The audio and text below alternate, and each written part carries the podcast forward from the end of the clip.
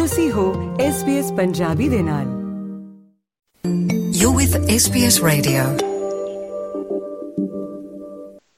S B S Punjabi ਸੁਣ ਰਹੇ ਸਾਡੇ ਸਾਰੇ ਸਰੋਤਿਆਂ ਦਾ ਸਵਾਗਤ ਹੈ। ਦੋਸਤੋ, ਮੈਲਬਨ ਸਟੂਡੀਓ ਤੋਂ ਮੈਂ ਹਾਂ ਤੁਹਾਡਾ ਮੇਜ਼ਬਾਨ ਪਤਰਸ ਮਸੀ।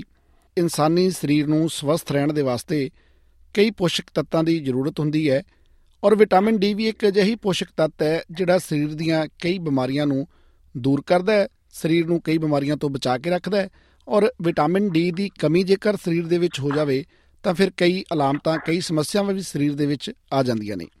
ਔਰ ਖਾਸ ਤੌਰ 'ਤੇ ਮੈਂ ਜਿਹੜੀ ਗੱਲ ਦਾ ਜ਼ਿਕਰ ਕਰਨਾ ਚਾਹੁੰਦਾ ਇੱਥੇ ਕਿ ਵਿਟਾਮਿਨ ਡੀ ਦੀ ਕਮੀ ਜਿਹੜੀ ਹੈ ਉਹ ਸਾਡੀ ਸਕਿਨ ਨੂੰ ਕਿਸ ਕਦਰ ਪ੍ਰਭਾਵਿਤ ਕਰਦੀ ਹੈ, ਇਸ ਬਾਰੇ 'ਚ ਅਸੀਂ ਅੱਜ ਖਾਸ ਤੌਰ 'ਤੇ ਗੱਲ ਕਰਾਂਗੇ। ਔਰ ਸਾਡੇ ਨਾਲ ਡਾ. ਮਨਨ ਚੱਢਾ ਸਾਹਿਬ ਜੁੜ ਗਏ ਨੇ, ਜਿਹੜੇ ਕਿ ਸਕਿਨ ਕੈਂਸਰ ਦੇ ਸਪੈਸ਼ਲਿਸਟ ਨੇ ਅਤੇ ਸੀਨੀਅਰ ਜਨਰਲ ਪ੍ਰੈਕਟੀਸ਼ਨਰ ਨੇ। ਡਾਕਟਰ ਸਾਹਿਬ, ਬਹੁਤ ਬਹੁਤ ਸਵਾਗਤ ਹੈ ਐਸ ਬੀ ਐਸ ਪੰਜਾਬੀ 'ਤੇ। ਬਹੁਤ ਬਹੁਤ ਸ਼ੁਕਰੀਆ ਪੱਤਰ ਜੀ। ਸਭ ਤੋਂ ਪਹਿਲਾਂ ਤਾਂ ਇਹ ਕਿ ਸਾਡੇ ਸਰੀਰ ਦੇ ਵਿੱਚ ਕਿਵੇਂ ਕੰਮ ਕਰਦਾ ਵਿਟਾਮਿਨ ਡੀ ਔਰ ਇਸ ਦੇ ਬੈਨੀਫਿਟਸ ਕੀ ਹੁੰਦੇ ਨੇ ਸਾਡੀ ਸਿਹਤ ਨੂੰ? ਜੀ, ਵਿਟਾਮਿਨ ਡੀ ਆਇਲ, ਜਿਹਨੂੰ ਕਹਿੰਦੇ ਆ ਫੈਟ ਸੋਲਿਬਲ, ਠੀਕ ਹੈ, ਆਇਲ ਦੇ ਨਾਲ ਚੱਲਣ ਵਾਲਾ ਇੱਕ ਵਿਟਾਮਿਨ ਹੈ।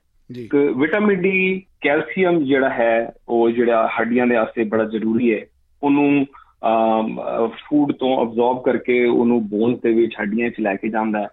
ਫੋਸਫੋਰਸ, ਫੋਸਫੇਟ ਜਿਹਨੂੰ ਕਹੀਦਾ ਹੈ, ਉਹਨੂੰ ਵੀ ਇਹ ਉਹਦੀ ਵੀ ਅਬਜ਼ੋਰਪਸ਼ਨ ਵਿੱਚ ਬੜੀ ਮਦਦ ਕਰਦਾ ਹੈ ਅਤੇ ਹੱਡੀਆਂ ਵਾਸਤੇ ਖਾਸ ਕਰ ਜ਼ਰੂਰੀ ਹੈ। ਤੇ ਹੱਡੀਆਂ ਦੇ ਨਾਲ ਕੈਲਸ਼ੀਅਮ ਦੀ ਲੋੜ ਮਸਲਸ ਨੂੰ, ਮਾਸਪੇਸ਼ੀਆਂ ਨੂੰ ਵੀ ਪੈਂਦੀ ਹੈ ਤੇ ਇਸ ਕਰਕੇ ਇਹਦਾ ਐਸੋਸੀਏਸ਼ਨ ਸਪੈਸ਼ਲੀ ਜਿਹੜੇ ਸਾਡੇ ਬਜ਼ੁਰਗ ਲੋਕ ਹਨ ਉਹਨਾਂ ਵਾਸਤੇ ਹੋਰ ਇੰਪੋਰਟੈਂਟ ਹੋ ਜਾਂਦਾ ਹੋਰ, ਕਿਉਂਕਿ ਮਾਸਪੇਸ਼ੀਆਂ ਜੇ ਕਮਜ਼ੋਰ ਹੋ ਜਾਣ ਤੇ ਫਾਲਸ ਗਿਰਨੇ ਦਾ ਖਤਰਾ, ਏਜ ਕੇਅਰ ਹੋਮਸ ਜਿਹੜੇ ਸਾਡੇ ਬਜ਼ੁਰਗ ਆਪਣੇ ਰਹਿ ਰਹੇ ਨੇ ਉਹਨਾਂ ਨੂੰ ਖਤਰਾ ਉਹ ਜ਼ਿਆਦਾ ਹੈ। ਹੋਰ ਇਹਦੇ ਬਾਰੇ ਪਤਾ ਲੱਗਦਾ ਕਿ ਹਾਂ ਕਿ ਜੇ ਇਹਦੀ ਕਮੀ ਵੀ ਹੋਏ ਤੇ ਕੈਲਸ਼ੀਅਮ ਫੋਸਫੇਟ ਕਮਨ ਕਮ ਹੋਣ ਦੇ ਨਾਲ ਹੱਡੀਆਂ ਦਾ ਫ੍ਰੈਕਚਰ ਵੀ ਈਜ਼ੀਲੀ ਹੋ ਸਕਦਾ ਹੈ, ਜਿਹੜਾ ਹਿਪਸ ਦਾ ਫ੍ਰੈਕਚਰ ਜਾਂ ਗੋਡਿਆਂ ਦਾ ਫ੍ਰੈਕਚਰ ਉਹ ਵੀ ਕਾਫੀ ਇਹਦੀ ਕਮੀ ਦੇ ਨਾਲ ਲਿੰਕ ਹੋਇਆ ਹੈ। ਇਮਿਊਨਿਟੀ ਦੇ ਨਾਲ ਜਿਹੜੀ ਕਿ ਬੋਡੀ ਦੀ ਆਪਣੀ ਜਿਹੜੀ ਇਮਿਊਨਿਟੀ ਹੈ ਉਹ ਖਾਸ ਕਰ ਵਿਟਾਮਿਨ ਡੀ ਦੇ ਨਾਲ ਹੁਣ ਬੜੀ ਪਤਾ ਲੱਗਦੀ ਜਾ ਰਹੀ ਹੈ, ਜਿਹੜੀ ਨਵੀਂ ਸਟੱਡੀਜ਼ ਆ ਰਹੀਆਂ ਕਿ ਇਸ ਤਰੀਕੇ ਨਾਲ ਕਿ ਅਗਰ ਵਿਟਾਮਿਨ ਡੀ ਦੀ ਕਮੀ ਹੋਏ ਤੇ ਜਿਹੜੀ ਖਾਂਸੀ, ਜ਼ੁਕਾਮ, ਜਿਹਨੂੰ ਫਲੂ ਲਾਈਕ ਸਿੰਪਟਮਸ ਕਹੀਦਾ ਉਹ ਹਰ ਸਾਲ ਲੋਕਾਂ ਨੂੰ ਜ਼ਿਆਦਾ ਹੋ ਸਕਦੇ ਨੇ, ਐਸਾ ਸਮਝਿਆ ਜਾਂਦਾ। ਮੈਂਟਲ ਹੈਲਥ ਦੀ ਵੀ ਹੋਰ ਬਿਮਾਰੀਆਂ ਜਿਹੜੇ ਜਿਹਨਾਂ ਵਿੱਚ ਪਤਾ ਲੱਗਦਾ ਜਾ ਰਿਹਾ, ਨਵੀਂ ਰਿਸਰਚ ਚੱਲ ਰਹੀ ਹੈ ਕਿ ਜੇ ਵਿਟਾਮਿਨ ਡੀ ਥੁੜ ਜਾਏ ਤੇ ਇਸ ਚੱਕਰ ਵਿੱਚ ਉਹ ਮੈਂਟਲ ਹੈਲਥ ਦੀਆਂ ਵੀ ਬਿਮਾਰੀਆਂ ਹੋ ਸਕਦੀਆਂ ਨੇ। ਆਪਾਂ ਜੇ ਵਿਟਾਮਿਨ ਡੀ ਦੇ ਸੋਰਸਸ ਦੀ ਗੱਲ ਕਰੀਏ ਕਿ ਸਨਲਾਈਟ ਤਾਂ ਹੈ ਹੀ ਹੈ, ਚਲੋ ਇਹ ਵੀ ਲੋਕੀ ਕਹਿੰਦੇ ਵੀ ਸਨਲਾਈਟ ਸਭ ਤੋਂ ਵੱਡਾ ਸੋਰਸ ਹੈਗਾ ਵਿਟਾਮਿਨ ਡੀ ਦਾ, ਹੋਰ ਕੀ ਕੀ ਸੋਰਸਸ ਹੈਗੇ ਆ? ਜੀ, ਵਿਟਾਮਿਨ ਡੀ ਦੇ ਸਨਲਾਈਟ ਦੇ ਇਲਾਵਾ ਦੋ ਹੋਰ ਮੇਨ ਸੋਰਸ ਹਨ।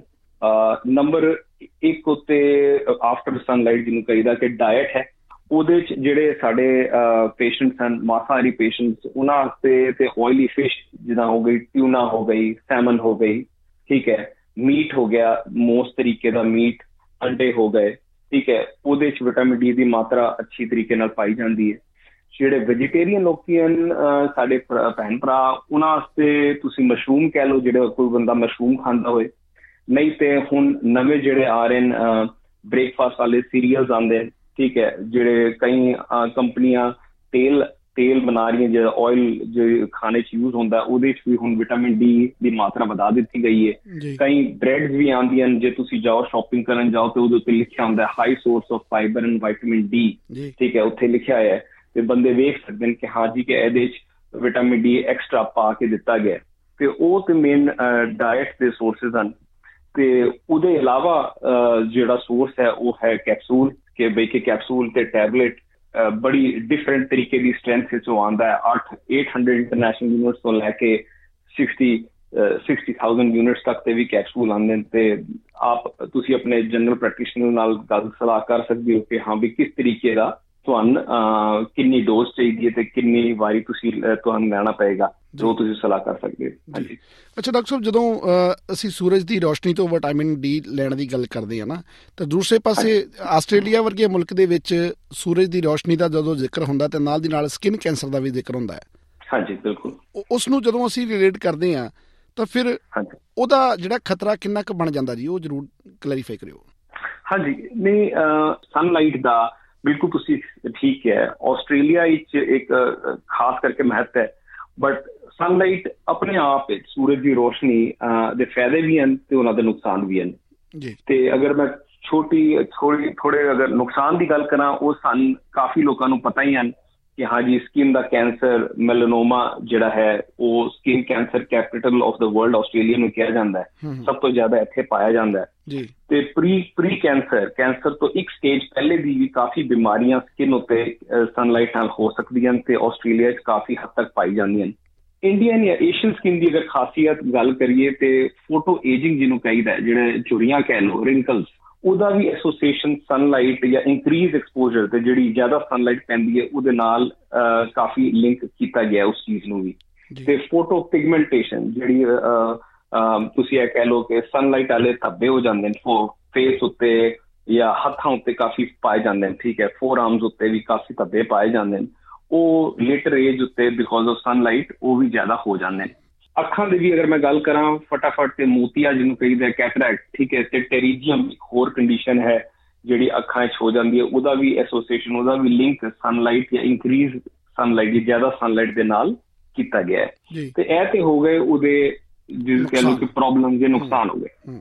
ਫਾਇਦੇ ਤੁਸੀਂ ਬਿਲਕੁਲ ਠੀਕ ਕਿਹਾ ਕਿ ਵਿਟਾਮਿਨ ਡੀ ਜਿਹੜਾ ਸਨਲਾਈਟ ਤੋਂ ਮਿਲਦਾ ਉਹ ਕਾਫੀ ਜ਼ਿਆਦਾ ਫਾਇਦੇਮੰਦ ਹੈ, ਇਸ ਕਰਕੇ ਆਪਣੇ ਆਪ ਵਿੱਚ ਵੀ ਸਨਲਾਈਟ ਜ਼ਿਆਦਾ ਖੜਾ ਹੋਣਾ, ਇਮਿਊਨਿਟੀ ਜਿਹੜੀ ਬੋਡੀ ਦੀ ਆਪਣੀ ਤਾਕਤ ਸ਼ਕਤੀ ਹੈ, ਠੀਕ ਹੈ, ਇਨਫੈਕਸ਼ਨਸ ਨੂੰ ਫਾਈਟ ਕਰਨ ਦੀ ਉਹ ਵੀ ਜ਼ਿਆਦਾ ਹੋ ਜਾਂਦੀ ਹੈ।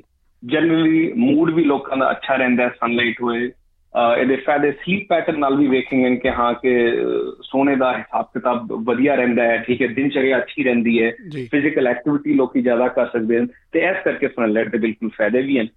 ਠੀਕ ਹੈ, ਜੇ ਤੁਹਾਨੂੰ ਜੇ ਆਪਣੇ ਸਰੋਤਾਂ ਵੱਲੋਂ ਸੋਚਿਆ ਜਾਏ ਤੇ ਅਸੀਂ ਜ਼ਿਆਦਾਤਰ ਲੋਕੀ ਇੰਡੀਅਨ ਸਕਿਨ ਟਾਈਪ ਦੇ ਟਾਈਪ ਫੋਰ ਟੂ ਸਿਕਸ ਜਿਹਨੂੰ ਕਹੀਦਾ ਹੈ ਕਿ ਅਸੀਂ ਸਾਨੂੰ ਵੀ ਡੋਨਟ ਗੈਟ ਸਨਬਰਨ ਜਿਹਨੂੰ ਕਹੀਦਾ ਕਿ ਸਨਬਰਨ ਘੱਟ ਹੁੰਦਾ, ਠੀਕ ਹੈ, ਅਸੀਂ ਟੈਨ ਟੈਨ ਸਾਡੀ ਸਕਿਨ ਜ਼ਿਆਦਾ ਹੁੰਦੀ ਹੈ ਜੇ ਅਸੀਂ ਸਨਲਾਈਟ 'ਚ ਜਾਈਏ। ਜੇ ਤੁਹਾਡੀ ਸਕਿਨ ਇਸ ਤਰੀਕੇ ਦੀ ਹੈ, ਠੀਕ ਹੈ, ਤੇ ਜਿਹੜੀ ਲੇਟੈਸਟ ਗਾਈਡਲਾਈਨਸ ਆ ਰਹੀਆਂ ਉਸ ਤਰੀਕੇ ਨਾਲ ਉਹ ਕਹਿ ਰਹੇ ਕਿ ਤੁਸੀਂ ਕਾਫੀ ਹੱਦ ਤੱਕ ਸਨ ਐਕਸਪੋਜ਼ਰ ਕਰ ਸਕਦੇ ਹੋ, ਸਨਲਾਈਟ ਇੱਥੇ ਜਾ ਸਕਦੇ ਹੋ। ਜਾਣ ਦੇ ਬਾਅਦ ਐਟਲੀਸਟ ਤੁਹਾਨੂੰ ਵਿਟਾਮਿਨ ਡੀ ਦੀ ਕਮੀ ਨਹੀਂ ਹੋਏਗੀ ਕਿ ਵਿਟਾਮਿਨ ਡੀ ਤੁਹਾਨੂੰ ਠੀਕ ਤਰੀਕੇ ਨਾਲ ਮਿਲਣਾ ਸ਼ੁਰੂ ਹੋ ਜਾਏਗਾ। ਫਿਰ ਤੁਹਾਨੂੰ ਬੈਲੈਂਸ ਬਣਾਉਣਾ ਹੈ ਕਿ ਹਾਂਜੀ ਕਿ ਬਾਕੀ ਜਿਹੜੀਆਂ ਚੀਜ਼ਾਂ ਮੈਂ ਤੁਹਾਨੂੰ ਹਾਈਲਾਈਟ ਕੀਤੀਆਂ ਕਿ ਜਿਹੜੇ ਨੁਕਸਾਨ ਹਨ ਵਿਟਾਮਿਨ ਡੀ ਦੇ, ਜੇ ਅਗਰ ਉਹ ਤੁਹਾਨੂੰ ਹੋਣ ਲੱਗ ਜਾਣੀਆਂ, ਤੁਹਾਨੂੰ ਲੱਗੇ ਕਿ ਹਾਂ ਵੀ ਸਕਿਨ ਮੇਰੀ ਜਲ ਰਹੀ ਹੈ ਜਾਂ ਮੈਂ ਜਲਨ ਮਹਿਸੂਸ ਹੁੰਦੀ ਹੈ ਜਾਂ ਕਿਸੇ ਦੀ ਕੋਈ ਫੈਮਿਲੀ ਹਿਸਟਰੀ ਹੈ ਮੈਲਨੋਮਾ ਦੀ, ਤੇ ਫਿਰ ਤੁਹਾਡਾ ਰਿਸਕ ਜ਼ਿਆਦਾ ਹੈ। ਤੇ ਫਿਰ ਤੁਹਾਨੂੰ ਸਨ ਦੀ ਪ੍ਰੋਟੈਕਸ਼ਨ ਵੀ ਲਗਾਉਣੀ ਪਏਗੀ, ਤੁਹਾਨੂੰ ਆਪਣੇ ਕਲੋਥਿੰਗ ਦਾ ਵੀ, ਕੱਪੜਿਆਂ ਦਾ ਧਿਆਨ ਦੇਣਾ ਪਏਗਾ, ਤੁਹਾਨੂੰ ਉਹਦੇ ਉੱਤੇ ਸਨਸਕ੍ਰੀਨ ਵੀ ਲਾਉਣਾ ਪਏਗਾ। ਉਹ ਸਾਰੇ ਰਿਸਕ ਫੈਕਟਰ ਤੁਹਾਡੇ ਕੋਲ ਹਨ ਤੇ ਉਸ ਲੈਵਲ ਦੇ ਫਿਰ ਮੈਂ ਮਸ਼ਵਰਾ ਇਹ ਦਿਆਂਗਾ ਕਿ ਤੁਸੀਂ ਆਪਣੇ ਜੀਪੀ ਕੋਲ ਜਾਓ ਤਾਂ ਕਿ ਉਹ ਇੱਕ ਬੈਲੈਂਸ ਬਣਾ ਸਕੇ ਕਿ ਕਿੰਨਾ ਕੁ ਤੁਸੀਂ ਸਨਲਾਈਟ 'ਚ ਜਾ ਸਕਦੇ ਹੋ ਵਿਟਾਮਿਨ ਡੀ ਲੈਣ ਵਾਸਤੇ ਤੇ ਕਿੰਨਾ ਕੁ ਤੁਸੀਂ ਨਹੀਂ ਜਾ ਸਕਦੇ ਤਾਂ ਤੁਹਾਨੂੰ ਟੈਬਲੇਟ ਦੀ ਵੀ ਲੋੜ ਪਏਗੀ। ਸਲਾਹ ਕੀ ਦਿੰਦੇ ਤੁਸੀਂ ਵਿਟਾਮਿਨ ਡੀ ਦੇ ਵਾਸਤੇ, ਔਰ ਨਾਲ ਦੀ ਨਾਲ ਸੂਰਜ ਦੀ ਜਿਹੜੀ ਰੋਸ਼ਨੀ ਹੈ ਉਹ ਤੋਂ ਬਚ ਕੇ ਵੀ ਰਹਿਣਾ ਹੈ ਔਰ ਵਿਟਾਮਿਨ ਡੀ ਵੀ ਲੈਣਾ ਹੈ, ਦੋਵੇਂ ਇੱਕ ਬੈਲੈਂਸ ਜਾ ਹੋ ਜਾਵੇ। ਗਾਈਡਲਾਈਨਸ ਕਹਿੰਦੀਆਂ ਨੇ ਕਿ ਹਾਂ ਕਿ ਤੁਹਾਨੂੰ ਵਿਟਾਮਿਨ ਡੀ ਸ਼ਾਇਦ ਬਲੱਡ ਚੈੱਕ ਕਰਾਉਣ ਦੀ ਵੀ ਇੰਨੀ ਕੋਈ ਖਾਸੀ ਲੋੜ ਨਹੀਂ, ਉਹ ਲੈਣ ਵਾਸਤੇ ਤੁਸੀਂ ਬਿਲਕੁਲ ਠੀਕ ਕਿਹਾ ਹੈ ਕਿ ਉਹਨੂੰ ਲੈਣ ਵਾਸਤੇ ਸਨਲਾਈਟ, ਅਗਰ ਸਨਲਾਈਟ ਉੱਤੇ ਤੁਸੀਂ ਡਿਪੈਂਡੈਂਟ ਹੋ ਤੇ ਤੁਹਾਨੂੰ ਸੋਚਣਾ ਪਏਗਾ ਕਿ ਹਾਂ ਕਿ ਤੁਸੀਂ ਕੰਫਰਟੇਬਲ ਫੀਲ ਕਰਦੇ ਹੋ ਸਨ 'ਚ ਜਾਣਾ। ਜੇ ਤੁਹਾਡੀ ਜੌਬ ਇਹਦਾ ਵੀ ਹੈ, ਜੇ ਤੁਹਾਡੀ ਸਕਿਨ ਰਿਐਕਟ ਕਰਦੀ ਹੈ ਸਨਲਾਈਟ, ਤੁਹਾਨੂੰ ਜਲਨ ਜ਼ਿਆਦਾ ਮਹਿਸੂਸ ਹੁੰਦੀ ਹੈ, ਜੇ ਤੁਹਾਨੂੰ ਲੱਗਦਾ ਹੈ ਕਿ ਨਹੀਂ ਮੇਰੇ 'ਚ ਫੋਟੋ ਏਜਿੰਗ ਜਿਹੜੇ ਮੈਂ ਤੁਹਾਨੂੰ ਕਿਹਾ ਪਹਿਲੇ ਝੁਰੀਆਂ ਜਾਂ ਸਕਿਨ ਦੇ ਧੱਬੇ ਜ਼ਿਆਦਾ ਆ ਸਕਦੇ ਨੇ ਜਾਂ ਆ ਰਹੇ ਨੇ ਤੇ ਮੈਂ ਜ਼ਿਆਦਾ ਸਨ ਐਕਸਪੋਜ਼ਰ ਨਾ ਕਰਾਂ, ਠੀਕ ਹੈ, ਤੇ ਫਿਰ ਉਸ ਵਾਲੇ ਕੰਡੀਸ਼ਨ ਵਿੱਚ ਤੁਸੀਂ ਬੇਸਿਕਲੀ ਟੈਬਲੇਟਸ ਤੇ ਡਾਇਟ ਦਾ ਮਤਲਬ ਤੁਸੀਂ ਸਪਲੀਮੈਂਟ ਕਰ ਸਕਦੇ ਹੋ ਜਾਂ ਤੁਸੀਂ ਡਾਇਟ ਨੂੰ ਉਹਦੇ ਵਿੱਚ ਵਿਟਾਮਿਨ ਡੀ ਵਾਲੀ ਚੀਜ਼ ਖੁਰਾਕ ਨੂੰ ਵਧਾਓ ਜਾਂ ਫਿਰ ਤੁਸੀਂ ਉਹ ਤੋਂ ਟੈਬਲੇਟਸ ਲਓ, ਠੀਕ ਹੈ। ਜੇ ਤੁਸੀਂ ਫਿਰ ਉਹਦੇ ਬਾਅਦ ਵੀ ਸਨਲਾਈਟ ਦੇ ਉੱਤੇ ਨਿਰਭਰ ਕਰਨਾ ਚਾਹੁੰਦੇ ਹੋ ਤਾਂ ਮਿਨੀਮਮ ਇਹ ਤੇ ਕਰਨਾ ਹੀ ਚਾਹੀਦਾ ਕਿ ਸਨਸਕ੍ਰੀਨ ਤੁਸੀਂ ਲਾਣੀ ਸਟਾਰਟ ਕਰੋ, ਜਿਹਨੂੰ ਅਸੀਂ ਕਹਿੰਦੇ ਜਿਹਦਾ S P F thirty plus ਜਿਹਨੂੰ ਲਾ ਸਕਦੇ ਹੋ every two to three hours. Doctor ਸਾਹਿਬ ਬਹੁਤ ਬਹੁਤ ਤੁਹਾਡਾ ਧੰਨਵਾਦ, ਤੁਸੀਂ ਇੰਨੀ ਡਿਟੇਲ ਦੇ ਵਿੱਚ ਸਮਝਾਇਆ। ਉਮੀਦ ਹੈ ਕਿ ਸਾਡੇ ਜਿਹੜੇ ਸੁਣਨ ਵਾਲੇ ਨੇ ਉਹਨਾਂ ਨੂੰ ਜ਼ਰੂਰ ਤੁਹਾਡੀ ਗੱਲਬਾਤ ਤੋਂ ਕਾਫੀ ਗੱਲਾਂ ਕਲੀਅਰ ਹੋਈਆਂ ਹੋਣਗੀਆਂ, ਕਾਫੀ ਉਹਨਾਂ ਨੂੰ ਜਾਣਕਾਰੀ ਮਿਲੀ ਹੋਏਗੀ। ਬਹੁਤ ਬਹੁਤ ਧੰਨਵਾਦ ਡਾਕਟਰ। ਨਹੀਂ ਨਹੀਂ ਬਹੁਤ ਬਹੁਤ ਸ਼ੁਕਰੀਆ ਜੀ, ਤੁਸੀਂ ਅੱਛਾ ਤੁਹਾਡੇ ਚੈਨਲ ਤੇ ਤੁਸੀਂ ਜਾਗਰੂਕਤਾ ਅੱਗੇ ਲੈ ਕੇ ਜਾ ਰਹੇ ਹੋ। ਵਿਟਾਮਿਨ ਡੀ ਤੇ ਸਨ ਮੈਨੂੰ ਲੱਗਦਾ ਕਿ ਇੰਡੀਅਨ ਸਕਿਨ ਵਾਸਤੇ ਵੀ ਹੁਣ ਉਨਾ ਹੀ ਜ਼ਰੂਰੀ ਹੋ ਜਾਏਗਾ ਇਹ ਬੈਲੈਂਸ ਬਣਾਉਣਾ ਜਿੰਨਾ ਕਾਕੇਸ਼ੀਅਨ ਜਾਂ ਗੋਰੀ ਸਕਿਨ ਵਾਸਤੇ ਜ਼ਰੂਰੀ ਹੈ। ਠੀਕ ਹੈ ਜੀ, ਧੰਨਵਾਦ ਡਾਕਟਰ ਸਾਹਿਬ। ਦੋਸਤੋ, ਇਹ ਸਨ ਡਾ. ਮਨਨ ਚੱਢਾ, ਜਿਹੜੇ ਕਿ ਸਕਿਨ ਕੈਂਸਰ ਦੇ ਸਪੈਸ਼ਲਿਸਟ ਨੇ ਅਤੇ ਸੀਨੀਅਰ ਜਨਰਲ ਪ੍ਰੈਕਟੀਸ਼ਨਰ ਹੈਗੇ ਨੇ। ਉਮੀਦ ਕਰਦੇ ਹਾਂ ਕਿ ਸਾਡੇ ਨਾਲ ਇਹਨਾਂ ਦੀ ਗੱਲਬਾਤ ਤੁਹਾਨੂੰ ਜ਼ਰੂਰ ਪਸੰਦ ਆਈ ਹੋਵੇਗੀ, ਔਰ ਜੇਕਰ ਤੁਹਾਡੀ ਕਿਸੇ ਵੀ ਤਰ੍ਹਾਂ ਦੀ ਕੋਈ ਜਟਲਤਾ ਜਾਂ ਸ਼ੱਕ ਹੈ ਤਾਂ ਤੁਹਾਨੂੰ ਆਪਣੇ ਡਾਕਟਰ ਤੋਂ, ਆਪਣੇ ਜੀ ਪੀ ਤੋਂ ਜ਼ਰੂਰ ਸਲਾਹ ਲੈਣੀ ਚਾਹੀਦੀ ਹੈ। ਧੰਨਵਾਦ। ਫੇਸਬੁੱਕ ਉੱਤੇ ਐਸ ਬੀ ਐਸ ਪੰਜਾਬੀ ਨੂੰ ਲਾਈਕ ਕਰੋ, ਸਾਂਝਾ ਕਰੋ ਅਤੇ ਆਪਣੇ ਵਿਚਾਰ ਵੀ ਪ੍ਰਗਟਾਓ।